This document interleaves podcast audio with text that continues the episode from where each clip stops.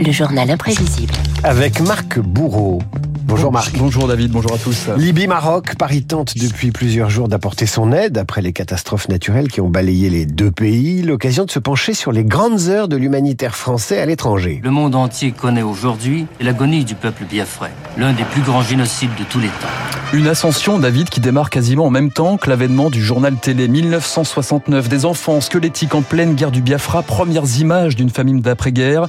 Et au milieu du chaos, les French Doctors. Il suffit pas de donner à manger aux gens, il faut encore qu'ils acceptent de manger. Et en fait, ces gosses-là refusent l'alimentation qu'on leur donne. La télévision, parallèlement, vit en direct la mutation politique du travail humanitaire. La Croix-Rouge les engage pour soigner et pour se taire. Les médecins ripostent. Ce sera Médecins sans frontières, Médecins du monde et une figure de proue, Bernard Kouchner. Nous avions signé, chacun, un texte de la Croix-Rouge internationale disant que nous ne témoignerions pas. Et nous avons témoigné car nous ne supportions pas cela. C'était un groupe de Vietnamiens d'origine chinoise, les plus nombreux dans la vague actuelle de ceux qui choisissent l'exil. Les French Doctors en première ligne sur le Bangladesh, le Vietnam, Bernard Kouchner, mais aussi Alain Deloche ou encore le médecin militaire Pierre Fillot. Parce que j'ai la chance d'être médecin, j'ai décidé une fois pour toutes d'être du côté de ceux qu'on assassine, de ceux qu'on opprime, de ceux qu'on torture ou qu'on emprisonne. Et en étant du côté des perdants, je suis pratiquement sûr de ne pas me tromper. La misère augmente énormément dans le monde. Tout augmente, c'est normal. C'est bizarre, moi je me fous de tout ça, j'arrive pas à m'intéresser. Et il y a pire, j'ai pas honte. Et les années 70, David. Incroyable d'entendre Coluche se désintéresser de la faim dans le monde et de la misère du monde, lui qui va créer plus tard les Restos du Cœur. Exactement, un droit d'ingérence et tapage médiatique dans les années 70 pour alerter l'opinion publique, le choc des images et des symboles, les boat people défendus par Simone Signoret et Yves Montand, et provoque aussi la réconciliation entre Raymond Aron et Jean-Paul Sartre. Les droits de l'homme impliquent que tout homme doit entrer au secours de ceux qui risquent un danger de mort ou un danger de grand malaise. Telle est la raison pour laquelle je suis ici, c'est-à-dire abandonnant complètement mes opinions politiques et me mettant dans cette affaire du point de vue humain, c'est-à-dire du point de vue moral. Le coup d'éclat diplomatique et humanitaire de François Mitterrand se résume à trois mots. Initiative, geste et action. La frontière politique, philosophique et humanitaire s'efface un peu plus en 92. François Mitterrand fait l'ouverture des JT, David. Le président en Bosnie déambule dans la ville de Sarajevo, assiégée par les snipers. Il y a une œuvre humanitaire urgente qui, elle, ne peut pas attendre les délibérations des grandes puissances, qui ne doit pas s'occuper des intérêts particuliers, ni des rivalités nationales. 92, l'apogée du mélange des genres. Question posée à Bernard Kouchner, justement. Écoutez sa réponse. Faut pas établir un hit parade de l'horreur. Il faut absolument pas qu'un malheur en cache un autre. Il faut surtout pas se contenter d'être voyeur. Par télévision interposée, télévision indispensable, télévision cri, nous risquons de ne pas passer de l'indignation nécessaire à l'action. Faut pas se contenter d'être voyeur. Je l'ai vu. Ah oui, je vous ai vu à la télévision. Ah bah Kouchner, il a crié à la télévision. Et on passe aussitôt aux Jeux Olympiques. Alors qu'est-ce que je peux vous dire? C'est la fusion à cette époque de la politique et de l'humanitaire, alors qu'ils étaient séparés autrefois.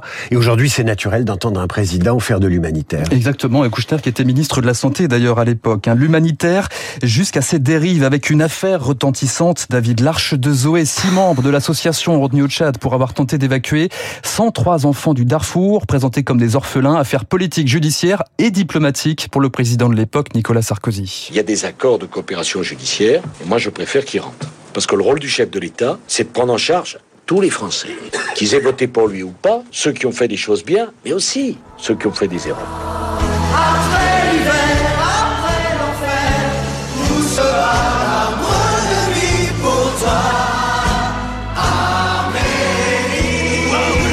L'attendiez peut-être ce morceau, David, bah, politique, diplomatie On s'en souvient. et musique, évidemment, oui. Bien avant la Somalie, bien avant Haïti, les chanteurs se mobilisent pour l'Arménie. Séisme meurtrier en 88. Leur chef de file s'appelle Charles Aznavour et il se rend sur la terre de ses ancêtres. Un spectacle dantesque parce qu'il n'y a plus, plus rien debout. Absolument plus rien. Il n'y a pas une maison, il n'y a pas une cabane, il n'y a pas une masure. Là, on ne peut pas faire autrement que de prendre conscience. Aznavour, une opération humanitaire, mais aussi très personnelle. Je suis typiquement français. Ma culture générale est française, ma langue est française. Mais depuis un certain temps, disons depuis le tremblement de terre, je me suis senti plus proche du peuple dont je suis issu.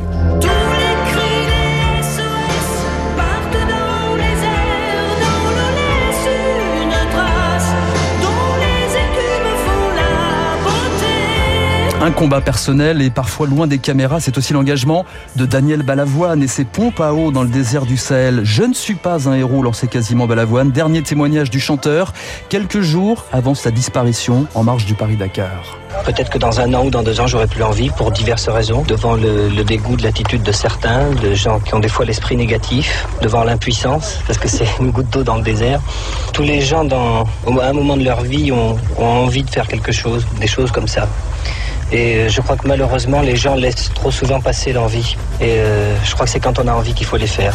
Oh, oh, oh, et je rêve que soudain mon pays soudain se soulève. Oh, oh, rêver c'est déjà ça, c'est déjà ça. Ouh là là, quelle bouffée de nostalgie vous faites remonter là, mon cher Marc Bourreau. L'humanitaire, on va en reparler en Libye, au Maroc, avec Franz-Olivier Gisbert à 8h40. Votre journal imprévisible euh, à retrouver en podcast sur radioclassique.fr. Et voici David Barou et son décryptage de l'économie.